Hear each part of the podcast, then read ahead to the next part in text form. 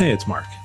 Whether you were among those in San Francisco for the JP Morgan Healthcare Conference and associated events last week, or one of the many thousands more who converged on Las Vegas for the annual Consumer Electronics Show, which took place at the same time, you no doubt heard a central theme. Indeed, artificial intelligence is one topic you can't go too many places without hearing about.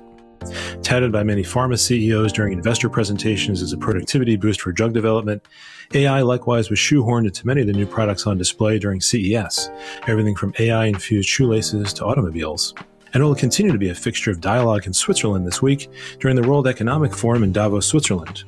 As Robert Garrett, CEO of Hackensack Meridian Health and chair of the healthcare governance community at Davos, tells Jack O'Brien, he's convening a group of health ministers from the US and Europe, as well as the head of the World Health Organization, to meet during the forum. The group is charged with coming up with specifics around the potential for AI in such priority areas as access to healthcare, health equity, the effect of climate change, as well as value based care. The governors will discuss what AI guardrails need to be put in place and what actions need to be taken. This week on the podcast, AI's pitfalls and potential gets world health leaders talking. And let's just hear with a health policy update. Hey, Marc. Today I'll discuss former Roivant Sciences CEO Vivek Ramaswamy officially dropping out of the presidential race and take a look back on his campaign. And Jack, what's trending in healthcare this week? This week we're talking about Christina Applegate's moving appearance at the Emmys amid her MS treatment, TikTok's look maxing trends, and Michael Strahan's daughter's YouTube series documenting her brain cancer battle.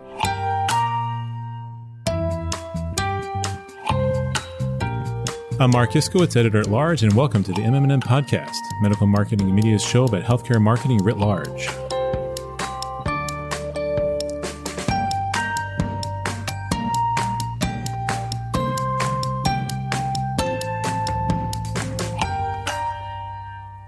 Bob, it's wonderful to have you on the show here. For those in our audience that may not be familiar, you and I spoke four years ago when I was at another publication before you were going to that year's World Economic Forum. And we're going to get into all of that and everything that's going on with your organization. But I want to say we both of us haven't aged at all in those four years. Exactly. Right? I just kind of want to see how you been. What's yeah. going on? Been great. You know, it's been busy. As you might imagine, we had a little challenging time during uh, COVID. Uh, in terms of the healthcare system, but you know, I always give it a shout out to our uh, frontline uh, team members. They did an amazing job. The doctors, the nurses, the whole team. Because we got really swamped with COVID patients uh, early on in New Jersey, in northern New Jersey in particular.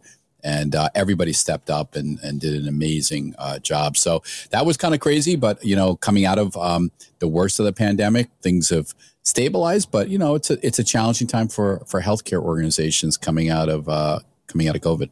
And I'm going to put on my my previous hat where I was covering yeah. hospitals and health systems just for a second here because we're out of the emergency phase and there's no longer all the mask mandates and, right. and vaccine requirements and all that sort of stuff. But, you know, we're sitting here in early January in New York. Cases are rising in they certain are. parts of the country, not to the same extent we've seen in previous years. What are some of those kind of like lingering lessons that come through from dealing with the pandemic? Because I imagine it's something where you're like, it's not the priority it was years ago, but it's certainly not out of mind. It's not out of mind at all. Uh, you know, as we speak today, there's still about 350 patients that are hospitalized throughout about Hackensack Meridian Health with COVID. Uh, so that means that they're pretty pretty sick if they've uh, they're they're within that hospital setting. There's still some uh, mask mandates for uh, for visitors, uh, for patients uh, when we reach a certain threshold where COVID has become more prevalent in the community. So we're still dealing with that. You know, I think in terms of lessons learned, we we learned a lot about um, how to really harness supplies to to be sure that we had adequate PPE. We there were a lot of lessons around communication and making sure that communication was frequent, was transparent, that our caregivers got the latest information. And, you know, we still send out weekly updates to our, our team members. Now it's used to be just about COVID. Now COVID's a, a piece of this weekly newsletter, but our team members, 36,000 of them at, at Hackensack Meridian Health still hear about COVID. We give them the trends so they know throughout the health system, how many patients are hospitalized, how many team members are out of work as a result of uh, COVID. And that's been the big focus is, is really out of work because there's still five to seven days when somebody gets COVID that they can't return to work. So that puts a strain, of course, on the entire system it's so interesting to hear you talk about communications. Obviously, our audience are primarily medical marketers. And granted that they typically deal with pharma and biotech brands, hospitals and health systems haven't been left out of what we saw during COVID, where was this proliferation of misinformation, mistrust with institutions. I'm curious how that has affected your organization, where it's people that maybe four years ago and we had our initial conversation say, oh no, I trust my doctor. I trust the information I'm getting here. And now it's like, oh no, I don't, or I heard this on social media, or I have this mistrust. How have you and your organization been trying to navigate that? Yeah, that's been that's a great question. That's been difficult to navigate because so many um, healthcare consumers, particularly younger ones, are getting their information through social media. So, uh, you know, we try to put out the latest information. We try to get our clinical leaders out there amongst the uh, the public.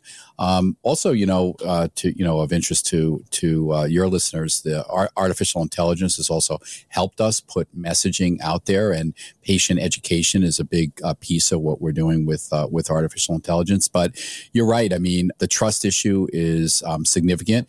The good news for healthcare providers, I think, is that doctors and nurses are still amongst the most trusted professions in the US when you look at all the polling amongst uh, consumers. So we try to leverage that and uh, make sure we put them front and center. And before we get on to the World Economic Forum, and I have a lot of questions about you going over to Switzerland, everything that you have on the agenda there, I do want to ask about the changes that you've seen in your organization. Any organization worth its salt, especially in healthcare, is not going to just stay put. They're going to develop, they're going to bring on new services, new mm-hmm. parts of the mm-hmm. organization. How has Hackensack changed since we last had our conversation four years ago? Yeah, Hackensack's changed uh, a lot in those uh, those four years. So um, you know, COVID kind of taught us some uh, lessons. As an example, um, patients want to either receive their health care as much as possible closer to home or actually within their home. So, as an example, in these last four years, the hospital at home program has really uh, blossomed um, at Hackensack Meridian. We've uh, partnered with a company called uh, Medically Home, and uh, we've had pilots at our academic medical centers, and now we're rolling out this partnership uh, throughout Hackensack Meridian. So, more and more patients will actually receive hospital level care at home. Our ambulatory care network, um, again, with the theme of closer to home, our ambulatory care network has really increased by leaps and bounds. So that's physicians' offices, that's urgent care centers, surgery centers, imaging centers. Uh, we've seen an incredible proliferation. I mean, we have more shovels in the ground now than than ever before. Now, having said all that, um, there's still a lot of investment in the hospitals you know hospitals are still going to be needed particularly for the more complex kinds of cases so um, at hackensack university medical center our flagship hospital we uh, made a major investment and we opened a new patient care tower with uh, new state of the art operating rooms, uh, critical care beds, uh, private rooms. We're making major investments in our other um, academic centers as well, new emergency departments at our community hospitals. And our, um, I think when we spoke last, our medical school was just getting underway, and uh, that's been a real success story. So now we're in our, I think, fifth year or sixth year and uh, we seated a class this year of 167 wow. medical students, which has been uh, phenomenal out of an applicant pool of about 8,000. So uh, we're doing um, we're doing okay. It's obviously been a pretty pretty good success. What I'm proud of there is not just that it's the first new private medical school in New Jersey in 60 years, but actually the innovation that's going on um, with the curriculum.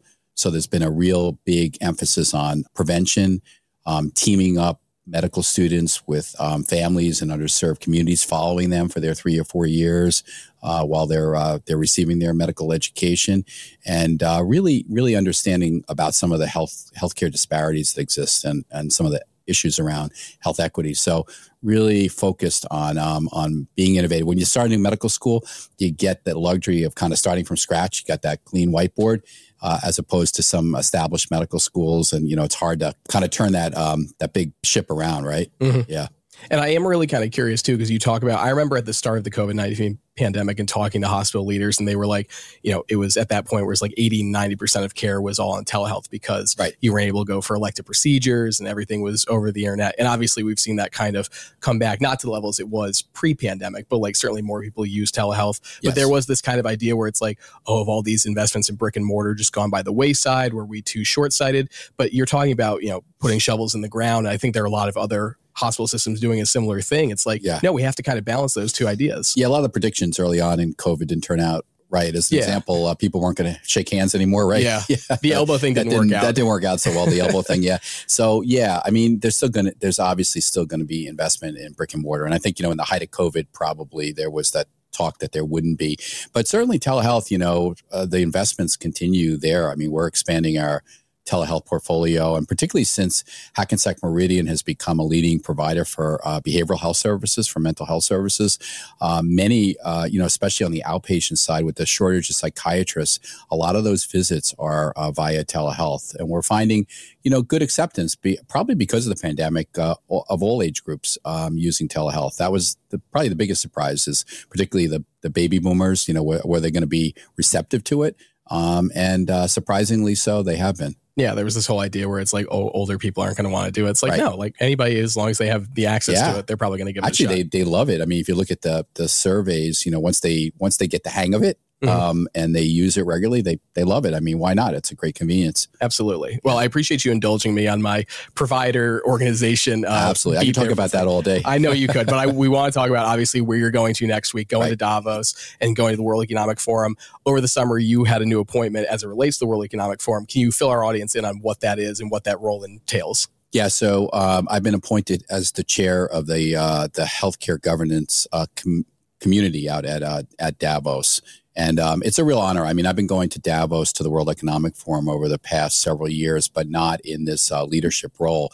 So the you know, in terms of this leadership role, my, my major responsibility is to help define the priority in terms of what we're going to talk about at Davos and what you know actions we're going to uh, take. So, um, we the first thing we did is we put together a steering committee of uh, colleagues out there from the provider side as well as uh, pharmaceutical and and device side, and uh, got together and decided you know what the priorities uh, were going to be. Now, over the past several years, the healthcare community priorities included access to healthcare, particularly amongst um, underserved uh, nations, which you know were challenged in terms of access to healthcare. Health equity was another major priority as we kind of were able to see some of the disparities uh, between you know um, the developed nations and underserved nations. I mean, just one statistic that I'll throw out there is there's a you know 30 year difference in um, in life expectancy. Mm. You know, really dramatic uh, underserved versus uh, versus developed countries. So that that was uh, another area. Another uh, focused area in the World Economic Forum for healthcare was the effect that climate change has on on one's health and and the healthcare system. And then the um, the fourth area was about value-based care and how I would define that would be, you know, enhancing the quality of care, enhancing quality and safety outcomes while providing value to the system in a, you know, in a in a cost-effective economical way to make healthcare more affordable to uh, to those around the uh, globe as well. So when we looked at all four of those areas, uh, we came up with the um, the idea that artificial intelligence really is going to impact all 4 mm-hmm. So we thought that should be the priority for 2024, and um, we ran that by the steering committee. We talked about it and came to the conclusion that that was the appropriate uh, topic. You know, again, you can't go anywhere without hearing about artificial intelligence. But if you think about those four priorities over the last few years uh, for the um, healthcare community at Davos, AI is definitely going to make a profound impact on in all four. And what are your expectations as it relates to health equity? Because I think it's something that our audience focuses on quite a bit. AI's ability to impact there, because I think a lot of people do still have, even though it's been really popularized through the chat GPTs and all the other sort of uh, generative AI platforms that we've seen rise up over the past like year, 18 months. It's not just, oh, making, you know, Barack Obama sing Frank Sinatra or something like that. Like there are real applications yeah. that can have a practical impact as it relates to health equity. Where do you see that impact taking so place? I, I, see that as uh, really um, helping us identify populations that truly are in need of different types of services. So AI could help us aggregate data by zip codes. It can also help us identify some of the social determinants of health that are causing some of these um, healthcare inequities and these disparities in um, in outcomes. It can help us really connect uh, better, and therefore, if you can if you can screen um, and identify those people that are most at risk um, for you know and, and having um, having healthcare inequities and having these disparities in outcomes and you can do something about it mm-hmm. so just as an example at, at hackensack meridian we uh, we use a digital tool this is not i'm getting off ai a little bit but um, we use a digital uh, tool uh, we partner with a company called Unite Us, and um, we're able in the last year, two two years, we've been able to uh, screen over a million people who have come in contact with Hackensack Meridian. Many of them from underserved uh, communities, and um, as a result of that, we've been able to identify one or more of those social determinants of health that they have been um, at um, high risk for. And then we've made um, 3.5 million um, referrals mm. for them to get help. So if AI can help augment um, that type of uh, digital um, registration process, that would be really helpful. We can get to a lot more. So the idea, if you kind of scale that up by uh, by country, I think there could be some profound impact where AI can make a huge impact on health inequities. Absolutely, and not only for your organization, but if other organizations of any sort of type across the industry were able Correct. to have that, they could put that into action. They can put that in action, right? I did want to ask you a question because you have been going to the World Economic Forum mm-hmm. for years. You're taking on this leadership position there. There has been a sort of backlash, and I think it's probably due to the rise in populism that we've seen across the political sector towards the World Economic Forum. But even some of the ideas that you listed out there, the idea that like health equity has to be a priority, there is still skepticism around climate change. For you as a leader to say, this is where I align myself with, and these are the things that I think do pose a grave risk in some sort of way to the you know the people that I'm caring for with my organization. What do you say to those criticisms, or how do you combat that with your own leadership? Yeah, I mean, I think you, you just have to get the the message out there. You know, um, you can't paint the World Economic Forum with with that broad a brush, right? I mean, I mean, there's certainly politics that you know are present at the World Economic Forum, and you know, I can understand what, why there's there may be some pushback you know in different different sectors. But you know i think the work that we're doing in the healthcare community is uh, is something that is hard to argue with. I mean you know cli- climate change i think you know most people recognize it's mm-hmm. it's here. Maybe there's still debate about why but um, but it's here. I mean we're seeing you know we're seeing rising temperatures uh, around the globe. Um, that's resulting in more infectious disease prevalence like like malaria. We're seeing it even in terms of higher degrees of pollution and causing asthma, things of that nature, malnutrition because of you know less um, ability to farm products that are necessary. So if we ignore that, where's that going to leave you know health and healthcare? So we have to we have to address issues like that.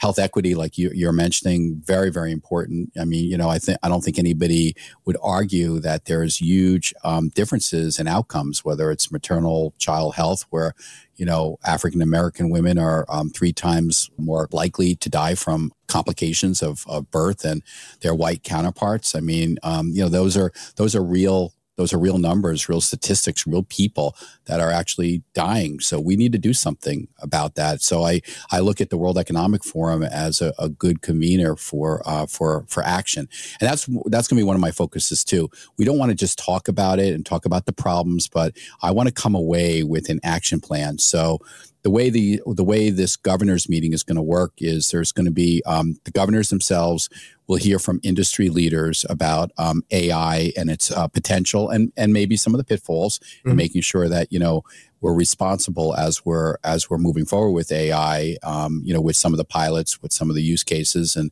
making sure that there's good governance on top of it and there's good human interaction along the along the way. So we'll hear from some of those industry leaders. Then we're going to bring the policymakers in. So we're going to have uh, some some health ministers that will come in from U.S., from Europe, from South America as uh, as well. Dr. Tedros, who's head of the World um, Health Organization, will be also addressing the uh, the group, and then the health ministers or, or, the policymakers, if you will, will leave the room, and then the uh, governors will uh, reconvene and we'll go into breakout sessions and talk about what we just heard from both the industry leaders and from the policymakers. Come up with um, specifics around um, the potential for AI, some of the the um, guardrails that need to be put in place, and what actions can we take. Um, and we're going to follow up um, every month with this group, so it's not going to just be till next Davos that we uh, talk about this again. We're going to have some real live follow ups um, each and every month. That's that's encouraging to hear from my end, just because again, before when I was in the previous role covering the hospitals and health system sector, it seemed like, and maybe this was changed over the course of COVID, it seemed like it was very much everyone's in their own tribe or their own camp, where it's like right. the insurance people don't want to talk with the providers and the right. provider and the, the you know pharmas over here and all this sort of stuff. And it seems like there has been this kind of coalescing or this sort of we're not so different, you and I, and right. we actually have to have an action plan that comes together, especially with something as as consequential as AI is. Yeah, I, I think you know um, there has to be a good public-private partnership. I think device device uh, companies, mm-hmm. pharmaceutical companies, insurers. There's an incentive. Providers there's an incentive for all of us to work together uh, and harness AI to its full potential, and to to also come together and agree on what the what the guardrails should be. What are you know where where should where should the regulations um, start? You know, we don't we we want to find that right balance. We don't want to be so over regulated that's going to stifle innovation and stifle AI development. But we also recognize that we have to do this in a responsible way. So there needs to be some regulation. So we're working as an example uh, with the uh, White House. Uh, President Biden issued an executive order on AI. Um, some of the um, agencies are starting to formulate some regulations, and we're part of the group of um, organizations uh, that are working with the uh, with the White House in developing the right guidelines. No, it's it's it's taking that proactive measure, like you said, to be able to make sure things don't get out of control with a technology that's as new and profound right. as it is. I want to ask you a couple more questions about Hackensack Meridian and kind of on the communication side because sure. that is our audience. But one final question about Davos, and this is my own curiosity: is what do you like to do outside of the sessions? It seems like there's a lot of skiing. I can imagine that there's very good food being Switzerland. You know, what appeals to you? You know, the uh, skiing definitely appeals to me. And in previous years, uh, I had uh, one year I had my uh, after the meetings were over, my son flew out and we did uh, some skiing, which was really which was really cool. And I had a I had a buddy of mine that flew out another year to to do that. Um, this year, unfortunately, uh, I got to go back right after the meetings. Oh. Have some events, so I don't know. I'm, I'm, hoping maybe maybe a half a day of skiing. I might be able to get in like Friday afternoon before uh, after the sessions end and before uh, before I have to go back. But uh, we'll have to see about that. Yeah, I mean the you know listen the the you know the the culinary experiences are, are good there. Um, you know the wine's not bad. Just saying. Is wine ever bad? it's never bad. And uh, you know, they, you know, Davos is also, you know, there's also um, you know, events that are, you know, more social that happen. Um, you know, late. Um, you know, we'll have to see how that I have to balance all that because uh, the schedule this year, I looked at it, the itinerary. I mean, I start at like you know seven in the morning every morning, so I'll have to. Uh, and I cannot say this, uh, you know, with a straight face anymore. I used to say sleep is overrated, but my my clinical colleagues tell me Bob, you can't you can't say exactly. That. so I, I, can't. So I won't say that uh, on your podcast. yeah, you can tell yourself that. yeah, yeah. going back to the the communication side, because I know that is something that are, would interest our audience. We've covered a couple of the campaigns that Hackensack Meridian has done. There's the No Butts campaign that uh, appeals to me, obviously, just because it, what what a great pun, and and obviously the work that you've done with uh, Eli Manning. You work with Doner, that's the agency of record for the organization. Curious about entrusting an agency because we do have agency folks, and they're always trying to appeal to these different healthcare brands and saying, we can take your message, we can take your mission and message accordingly. What is that like working with the agency? Because you obviously have your mission, but then you're saying, please go out into the world and articulate it appropriately. Yeah, I mean, I think you know, I, I like to think we have a good story to tell, and um, they help us. Uh, they help us tell that uh, story. So you know, professional organizations like you know, like Doner and others, you know, certainly are, are great to uh, to work with. There's a lot of talent, a lot of creativity. So they'll come up with some, you know, some novel ideas that maybe we didn't think about, like, you know, the the No Butts campaign and things of that nature. But um, you know, working with folks like Eli Manning to um, help us uh, raise money for things like uh, pediatric cancer research has been amazing. I mean, Eli Manning, uh, we were just I was just talking to somebody else about this. Uh, he's been a um, phenomenal uh, partner. You know, he just doesn't lend his name to a cause, which he has in this case. He actually is there doing the work. Uh, helping us raise raise important dollars. So, you know what? Um, you know when you when you have an agency that helps you get out that message it just helps people like like eli and the folks at hackensack meridian health um, do more good things I can say this as a Patriots fan begrudgingly. He does seem like a nice guy.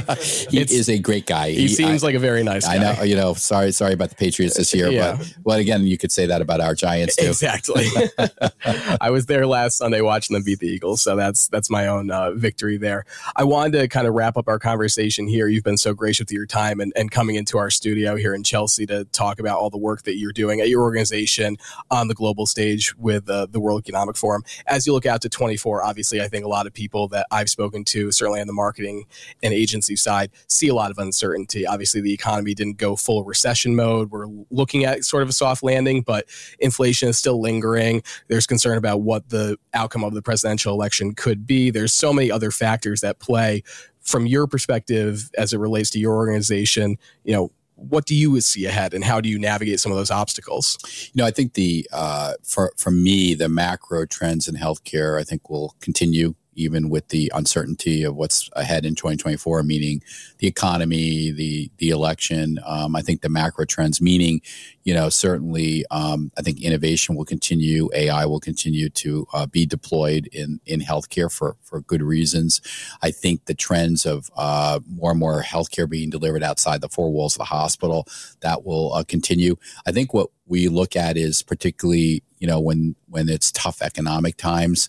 Uh, we look at um, folks that are um, that lose their jobs and maybe lose their eh, your health their health insurance, and uh, so we you know we need to step up even more, and we need to to to address that and make sure people have access to. Uh, to programs like charity care and things of that nature. So that you know that's always on our mind uh, when when there's either a recession or something near uh, a recession, a downturn in the economy. So that that's something we'll we'll watch. And obviously, you know, in terms of overall healthcare policy, elections do have consequences. So mm-hmm. that is something that we'll watch. But I don't believe, you know, um, whichever party ends off winning in, in the U.S., I, I do believe the the macro trends, like I said, in healthcare will uh, will continue. But there'll be some, you know, micro trends, if you will, that will obviously shift uh, from um, political party to political party. Yeah, especially given how partisan things seem to be on yeah. Capitol Hill with the margins and everything. So exactly. More to come on that front, as there always is. But Bob, really appreciate you coming by our studio, offering your insights here. Always a pleasure to talk to you. That was great, Jack. Thanks for having me.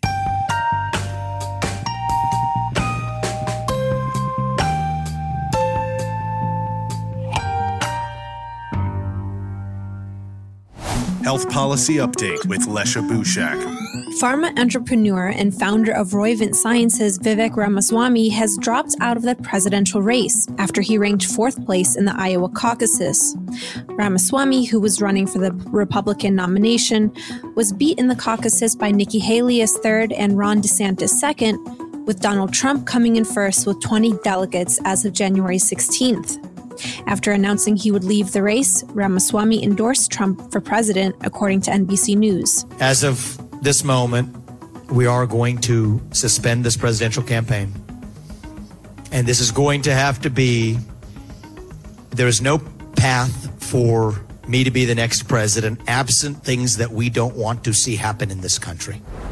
As I've said since the beginning, there are two America First candidates in this race. And earlier tonight, I called Donald Trump to tell him that I congratulated him on his victory. And now going forward, he will have my full endorsement for the presidency. Ramaswamy, a multimillionaire, funded a large chunk of his campaign with the money he made in the pharma industry. In 2014, he founded Roivant Sciences with the strategy of buying up patents from big pharma companies for drugs that hadn't been developed yet and advancing them to commercialization.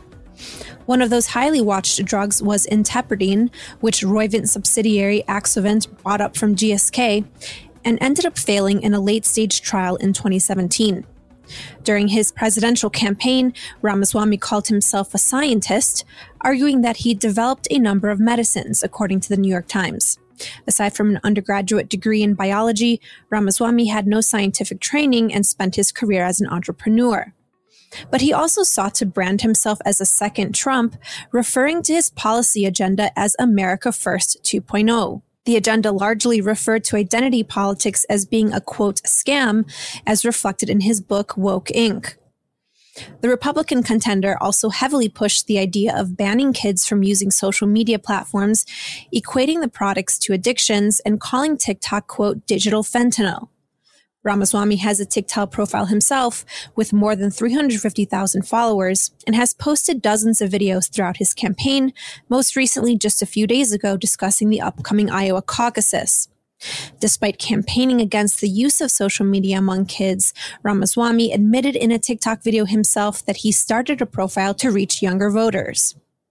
When it comes to abortion, Ramaswamy said he didn't support a national abortion ban, but he has called himself pro life and said he supports six week bans at the state level. The biotech entrepreneur also split slightly from his party's typical stance on drugs, noting that he supported the decriminalization of certain drugs like psychedelics and that he wasn't a war on drugs person. He did, however, push that he would use the military to, quote, annihilate the Mexican drug cartels if necessary. Following his defeat, Ramaswamy appears to be planning to somehow stay involved in politics. He posted on X late Monday night that, quote, this campaign is about speaking the truth. I will do everything I can to make sure Trump is the next U.S. president. I'm Lecia Bushak, senior reporter at MMM. Trending. And this is the part of the broadcast when we welcome back Jack O'Brien to tell us what's trending in healthcare. Hey, Jack. Marc, we're going to start this segment with Christina Applegate's emotional appearance at the 75th Emmy Awards last night, where the TV icon and MS patient advocate introduced the award for supporting actress in a comedy series. Listeners will recall that Applegate was diagnosed with MS in 2021 after she began experiencing leg pain and tremors during the shooting of the last season of her show, Dead to Me. On Monday night, Applegate, aided by a walking cane, made an emotional appearance at the award show, complete with her signature charm, humor, and even a nod to Ozempic. Oh my God! You're totally shaming me with disability by standing up. It's fine. Okay. Um, body, not by Ozempic. Okay, let's go. Uh, and that clip was courtesy of Fox. This was a welcome, albeit rare, showing from Applegate, who didn't make a public appearance from the time of her diagnosis until November 2022, when she attended the ceremony to receive her star on the Hollywood Walk of Fame. In February 2023, Applegate showed up to the 29th annual Screen Actors Guild Awards with a cane that read FUMS. She also walked down the red carpet barefoot and noted in a tweet that she chose to go barefoot because, quote, for some with MS, the feeling of shoes may hurt or make us feel off balance. So today I was me, barefoot. It's important to note that about 1 million people in the US are living with MS, according to the National MS Society. And while the causes of MS are often uncertain, they can be triggered by autoimmune disorders, infectious viruses, genetics, or environmental factors. And I can tell both you, Marc, and Lecia that seeing her come down there with her cane, with the assistance of host Anthony Anderson, with Love and Marriage blasting for everybody who is a fan of Married with Children. Uh, very heartwarming there. And the fact that she was able to take it in, in good grace, had a few jokes to send off to the crowd before handing the, the trophy over was a heartwarming moment, if nothing else.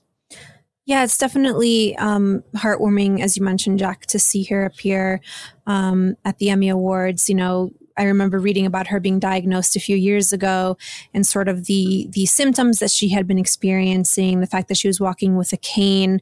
Um, obviously, there's always the concern that since this is a progressive disease with no real cure, um, you know, it, it's always uh, hopeful to to see her still appearing in public and um, you know being sort of a celebrity who isn't afraid to you know talk about her condition and say I can still do some things even though I'm struggling um, and I have a cane, for example. So um, definitely heartwarming to to see her there. And it was one of those things too where she said when you know people kept applauding her, they applauded her when she came out there, and then she had made a reference to it as a disability. And then she was quickly like, "Okay, we don't need to applaud every time that I say something. Like, let's we got to keep the show moving on." Uh, Marc, I wanted to bring you into the conversation here. Yeah, thanks, Jack. It you know reminds me um, of the uh, you know the fact that MS patients have long been known you know for uh, a particular patient profile. You know those who aren't afraid to kind of confront their condition, um, and even you know going so far as to use certain pharmaceuticals that have known uh, risk factors, uh, like Tysabri, you know, which which had a risk uh, for a rare brain infection. Um, uh, but so much so, uh, you know, did, did they kind of exemplify this fearlessness uh, that you know this has kind of shown up in the marketing, you know, for for these kind of drugs in this kind of uh, this particular therapeutic category, and uh, emotion really is is the spark, you know, that uh, uh, audiences most identify. That's kind of a, a basically tenet of, of marketing. And so it, it really uh, has shown up in a lot of pharmaceutical marketing and advertising. Uh, but, um, you know, especially in, in, the MS category, you know, you see this uh, kind of, and as you noted on her cane, FUMS, that's kind of was the hallmark of, of one of the other uh, MS campaigns where, where patients were seen sticking their tongue out at the camera. Uh, but I was uh, also, you know, very uh, taken by that that video, uh, you know, of her kind of fearlessly walking down uh, across the stage, and uh, you know, again confronting her illness and showing that she's not afraid of it. It's it's it must be sort of for people dealing with this condition and you know, kind of making making the best of it. To have her, you know, kind of show that that they can do that must must be empowering. Yeah, you talk about it kind of like from the patient profile that we've seen for various campaigns. I feel like MS is always one of those where they talk, they teach you to really be out there and proud and and live and be the face of it. Whether it's you know Christina Applegate or or uh, Ann Romney, that's one of the things that has always stuck out to me. What do you got next, Jack? I'm going to throw this one over to Lecia. I'll be talking about looksmaxxing, a pretty big trend on TikTok that has a lot of implications for mental health and issues like body dysmorphia. Hunter eyes, prey eyes, negative and positive canthal tilt. These are all terms that may sound strange on first impression, but are well known on TikTok where they fall under the category of looksmaxxing. The goal of looksmaxxing is to be as attractive as possible, fueled by the use of beauty filters that smooth out skin, make eyes bigger and brighter, make lips plumper, and make imperfections disappear. Looksmaxxing could mean something as simple as changing your makeup, skincare routine, or hairstyle. It could also refer to far more drastic physical changes like plastic surgery and rearranging the bone structure in your face. Now, a recent trend on TikTok related to the canthal tilt has taken off, spurring an increase in plastic surgery and triggering some backlash over its link to body dysmorphia. Canthal tilt refers to a line between the outer edges of your eyes. The outer corner of the eye is the lateral canthus, and the inner corner of the eye is the medial canthus. To have a slanting or sloping up from the medial to lateral canthus is considered a positive tilt, and a downward slope a negative tilt. Some TikTok videos take canthal tilt to the extreme, arguing that someone with a positive canthal tilt is attractive, while a negative canthal tilt is deemed unattractive. Your eye area makes or breaks you. The eye area holds a pivotal place in determining facial attractiveness. The shape, position, and the canthal tilt are crucial factors that can significantly impact a person's overall appearance. Looksmaxxing trends like canthal tilt have sent young people flocking to plastic surgeons to change the structure of their faces, often with some of these things based entirely off misinformation. But some opponents are arguing that trends like this can be damaging to mental health and can also further body dysmorphia. Dr. Stafford Broumand, a board certified plastic surgery in New York, says he has to educate his patients on a daily basis about how TikTok and Instagram filters and trends are unrealistic. I see a lot of actors, I see a lot of people on stage, on screen, and the reality is in person, they never look like they do on screen. And that realization is not necessarily transmitted to the general population. They think they always look that good, where in reality, they always don't look that good. And this is all makeup and filters and Photoshop. And so that's the discussion I think that needs to be had. And that's the discussion I have with my younger patients that these people that they bring in photos or images on Instagram, they say, I want to look like this those aren't real. And so it's an ongoing discussion. You know, I, I, can only go through one patient at a time as they're consulting me. But to get that message out there, I think would be important. Now, looksmaxxing goes way beyond canthal tilt, but I had decided to hone in on this one as sort of an example of how ridiculous some of these trends can be. Um, obviously, whether or not you have a positive or negative canthal tilt, really, there's no you know scientific evidence to prove it makes you more attractive or unattractive. It's just something that's essentially misinformation being spread on the platform again and cosmetic surgeons and plastic surgeons are, are sort of having to bridge the gap when their patients come to see them with all these ideas in their head. It is one of those things, and I'm going to put my hand up unless you know, Marc. I don't know my canthal tilt. I, I even when I was editing the story, I didn't know if I had a good one or a bad one. But same. The the point I, I, don't. I profess to not know that either. You don't know that, so we're over three here. Um, one thing that does stand out to me, and Lesh and I were talking about this offline before we came in the studio, is the fact that of all of the different TikTok trends and stuff that we cover, the one that always seems to get the most in terms of action items for the people that are involved are these ones with cosmetic surgeons or plastic surgeons or whatever. Like, I, I feel like other people can look at different things and it may not have the same sort of, oh, I need to go. But like, you interviewed a, a plastic surgeon that's here in New York and being approached by young people or adolescents or young adults saying like, "Oh, well, I need to get this done because I saw this online," whereas that just doesn't have the same sort of effect with other sorts of, of medical professions. It must be, and I maybe I, I you know better than I do, Lecia, but it must be exhausting that sort of way for HCPs to be like, oh my gosh, I'm just inundated with people that are getting this kind of wacky information off social media, and then I have to be the one saying, no, this isn't real, or it's not not to the same extent as which you think it is. Absolutely, and um, Dr. Broumand, the um, plastic surgeon I spoke with, essentially said that, you know, every day this is a thing for him. Every day he's talking to patients and has to do it on an individual basis. And he, there's, there's only so many patients in a day he can kind of explain this to. Um, but right now, that's kind of his only way of, of getting this message across to them is when they do come to him in person with these, these ideas in their head. Um, and he has to sort of make a, make it a personal conversation to, change those perceptions that are coming from social media. In addition to doing all the other stuff that he does as a doctor, which is right. not telling patients like, oh, that TikTok you saw is not exactly what we should be doing. Right. Yeah. I wonder if they kind of welcome it in terms of it. Well, at least it's getting people talking about the issues that that are that I'm passionate about and, and I can at least have a conversation with people or if it's like you know unwanted you know but we we talked about the looks uh, maxing trend last year. I remember with with bone smashing. Mm-hmm. we also saw it with another one of um, Lecia's great pieces on DIY dentistry. You know just the term you know gives me chills. But uh, you know these were all trends as Lecia said that gained traction last the last year or two. You know like it or not TikTok is is this health platform of choice for Gen Z, uh, and there, you know, there's a plethora of them online, and countless uh, not only cosmetic trends but mental health trends. We're going to be, I'm sure, talking more about in the in the coming year.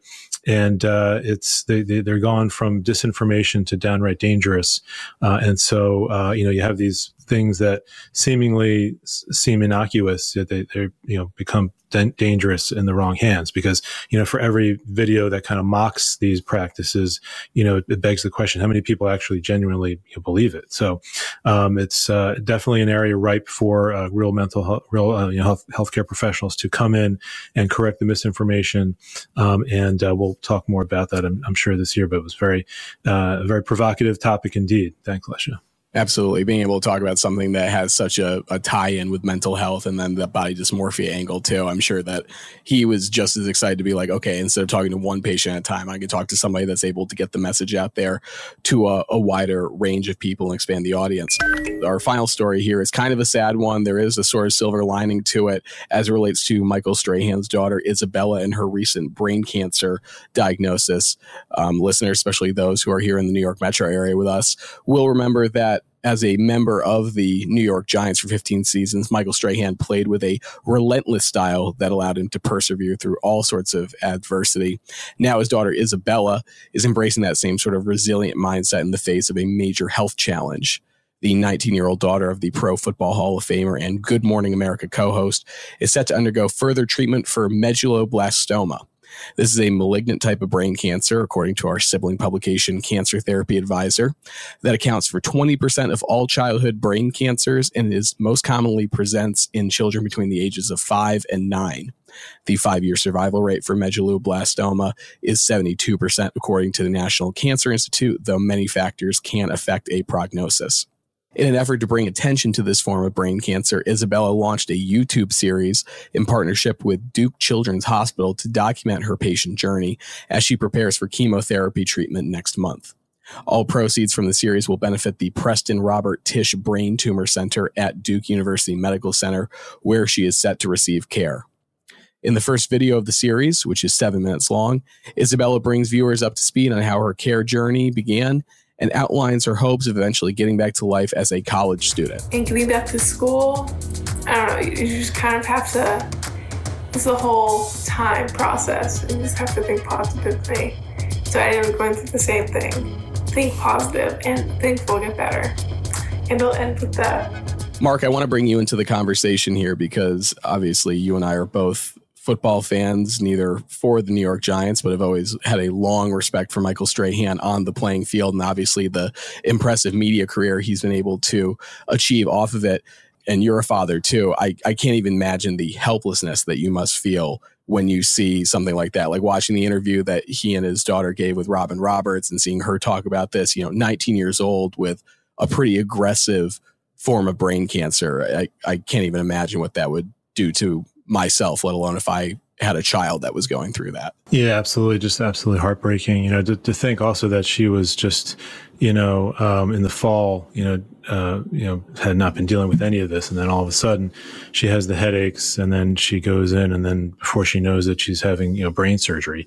Uh, I, I, believe it was in October, right? Mm-hmm. So, uh, how, how, quickly life, life changes. Um, and, um, obviously when it's your own child, my, my goodness, um, it's, uh, it's the wor- most devastating thing in the world. Um, not that I, um, have any direct experience there, but, uh, you know, I can only imagine what, uh, Michael Strahan's going through definitely, you know, as as an Eagles fan, I, I, give him his props. You know, he was a terrific uh, player all those years and a terrific, um, you know, uh, competitor.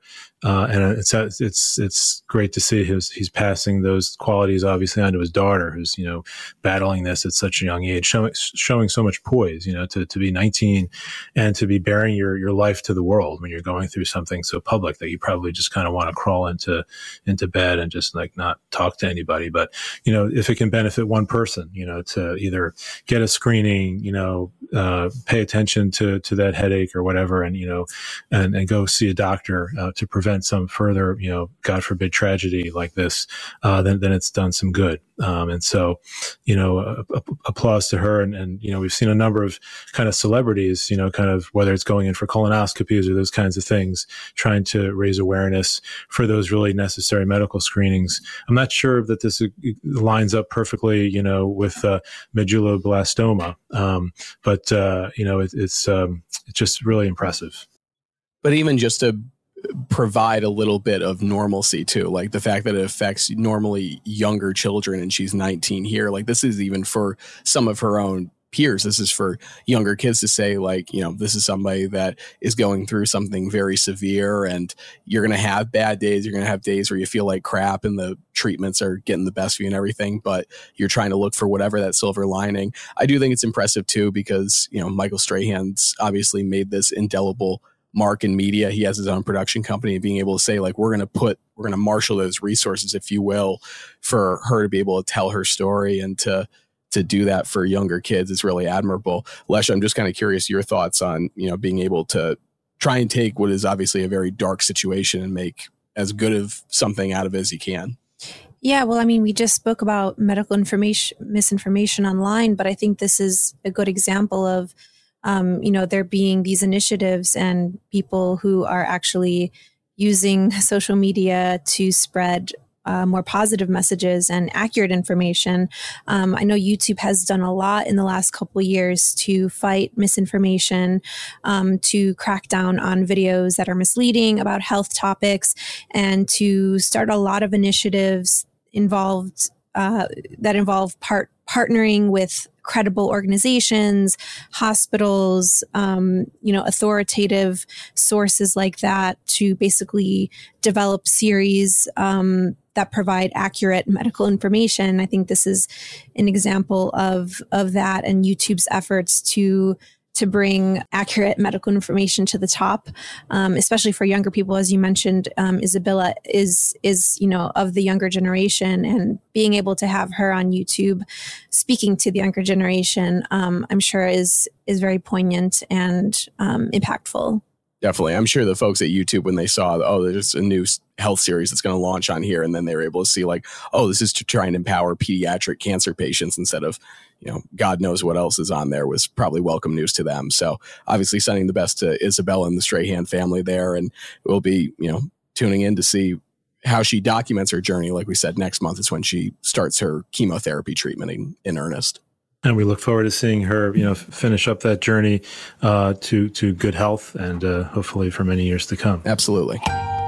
All right, that was terrific. Thanks, Jack and Lecia, and thanks everybody out there for joining us in this week's episode of the MMM podcast. Be sure to listen to next week's episode, and we'll be joined by Dr. John Wigneswaran, aka Dr. Wig, Chief Medical Officer of Walmart. That's it for this week. The MMM podcast is produced by Bill Fitzpatrick, Gordon Failer, Lecia Bushak, and Jack O'Brien. Our theme music is by Sizzy Sone. Rate, review, and follow every episode wherever you listen to podcasts. New episodes out every week. And be sure to check out our website, mmm-online.com, for the top news stories in pharma marketing.